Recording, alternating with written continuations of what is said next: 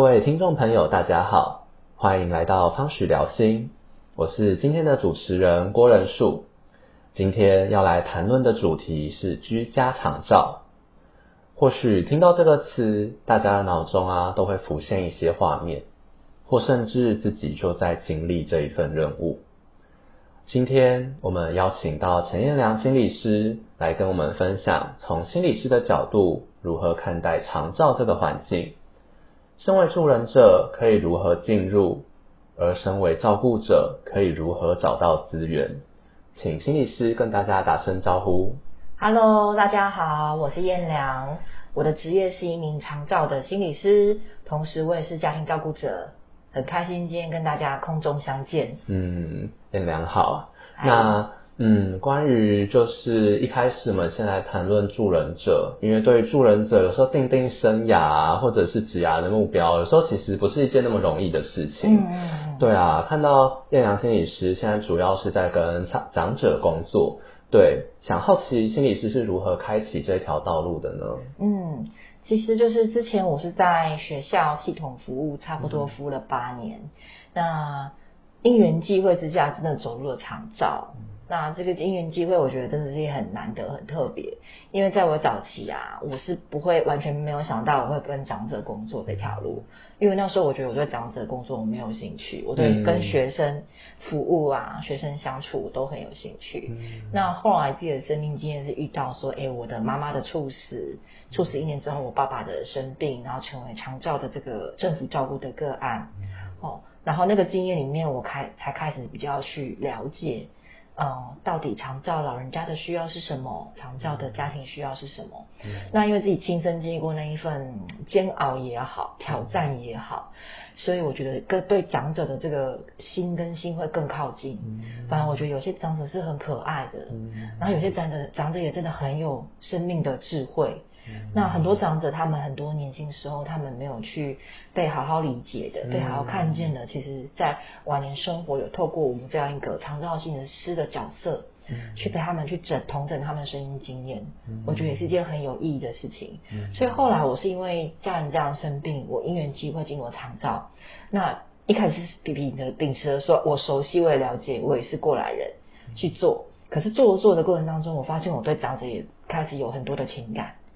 然后很多生命经验交融，嗯。所以那个对服务对象对我的感觉来讲，已经不是工作这件事情了，就是一个我跟长者们的互相交流，而且我觉得那是很难得的经验，嗯。像会听到一些特别的故事，嗯。哦，会会看到长者拿他的以前收集的钱钱币的资料，哦以前钱币古早期是纸钞，是，然后一元五元就看到长者收集的那些东西，所以他们活生生就是见证了很多台湾的史。嗯，然后跟着他们生命经验交，反而是一件很有意思的事情。嗯所以就变成一种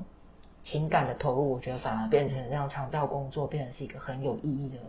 一份职业。嗯嗯，所以我也很鼓励说，其实职涯探索不用着急，反正随着你的生命的阶段啊，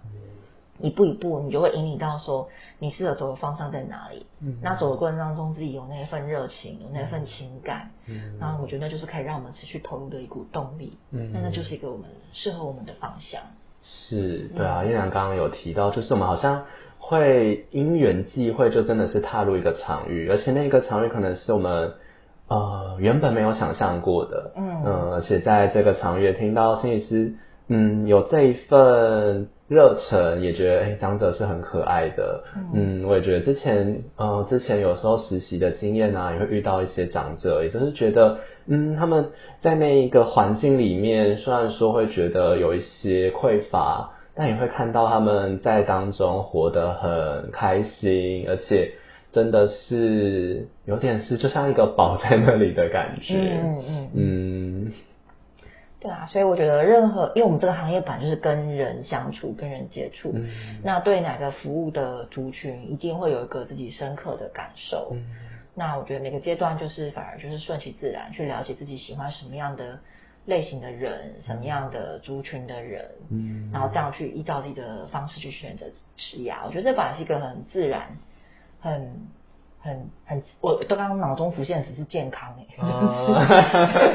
很健康、很自然的一个方式，很不是刻意选择的，因为我们不是说哦，现在长照叫做蓝海，有嗯很多的市场机会，很多的潜在的很多就业的空间，嗯。我们就要去投入嗯。因为在我研究所阶段。就已经长照或是老人的这个行业就已经是蓝海了，嗯。可是那时候我就觉得说啊，我不要因为蓝海我就去，因为我那时候对这个族群我没有兴趣，嗯。我没有想投入。是。那是到后来，我就哎，十年之后，我就那时候研究所距离现在哎不止哦，应该有十十三年吧，好，是距离现在很久了。然后就觉得哎，没想到十三十四年之后，我就在这个蓝海的风口上，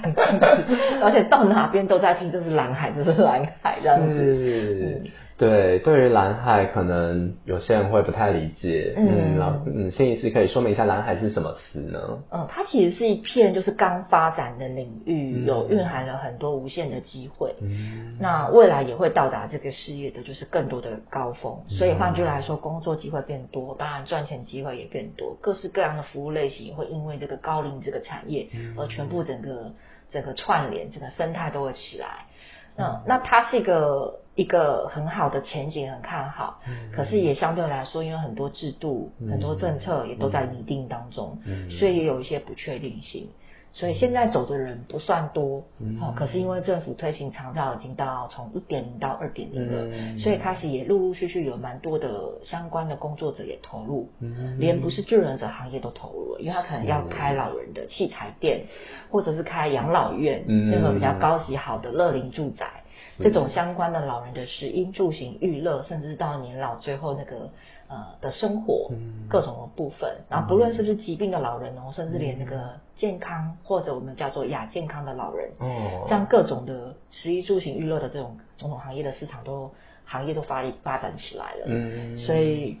到哪边都在，大家都好像在讲长照、讲高龄。对。对，，但是到底是它对我们来讲是一个名词，还是已经我们已经感受到，我们深刻就活在这个长照的产业里面。嗯。啊、那特别是我们这一群是家中有老人家，嗯。感受特别深刻。嗯。那或许有一些朋友的族群，如果家中你的父母还不够年老到呃五六十岁，然后身体有一些状况，那你们或许没有那么多的感触。对，嗯，所以我觉得，呃，除非是大学是相关的什么呃老人系啊、高照系啊、嗯这个行业，可能才会比较了解对相关的这个就业市场是什么。对啊，因为呃，像刚刚心理师有提到长照一点零、二点零，我相信可能有些人有听过，或者是听过一点点，但对于当中是什么，或者是有办法帮助到民众什么，可能就是如果家中没有长辈的，就比较不会去涉略，或者是比较不会知道。嗯嗯，然后对啊，那现在因为刚刚也提到了关于长照的一个嗯道路，一份、就是它是一个正在要开启，有很多蕴含着很多未来的一份道路。嗯那也想要好奇，因为现在台湾已经是呃高龄社会了，然后也嗯即将就要迈入超高龄社会。那身为助人者，心理师觉得长照是一条怎么样子的道路呢？嗯，我觉得就是因为很多机会，但也目前其实没有非常多人投入，嗯所以它也是一个需要很有勇气投入的行业。嗯嗯，那他呢自己在走的过程当中可能会有一点孤独孤单，嗯可是他又可以蕴含很多机会。嗯嗯，那因为它的变化性很大，所以现在也要懂得很观察不同的局势的需要，然后去创造可以在高龄产业上可以站得住脚的一个工作的机会。嗯嗯，所以我觉得看是什么样的身份投入啦。嗯，然后对，听起来蛮复杂的。嗯嗯嗯，对，但是就是以我们如果是助人相关者来讲，那确实呃很多老人的这个智商的这样一个学习，其实在很多我们这个养成训练里面啊，研究所里面是很少的。嗯嗯，那甚至其实真的有正式的开课，是技能大学的肖文肖老师，嗯哎、他也好像在四五年前才在博班，嗯开了一个这样的课程，哎、如果我没有记错是四五年前，嗯。哎、那所以这个课程呢，就是其实老人的这个服务，其实在智商领域里面里面来讲，还算是很少人投入，嗯。可是，在其他产业里面，嗯。可能已经开始陆陆续续的有其他不同产业的别人投入，嗯，是，嗯，对，对于肖万肖老师的那个老人智商，就是我有点印象，嗯。对，但对于就是因为呃，肖老师他比较常就是开在国班的课，所以关于可能硕班的学生就比较少经验过 这一份资源。嗯，对，关于资商怎么进入长照，其实对我过去的学习经验真的是。蛮少接触到，对啊，嗯，然后市市面上的书啊，讲到老人之商的也很少，书也很少，连团体活动也很少，嗯。嗯，可是这种比较照顾类的，哦，会反而比较多一些些，所以这就是一个蓝海的譬喻，就是你看，真的课程很少，书籍常常很少，可是这样需求又是越来越多，然后政府也开始有更多的补助的资源在老人家这一块，那确实本来就是要已经进入。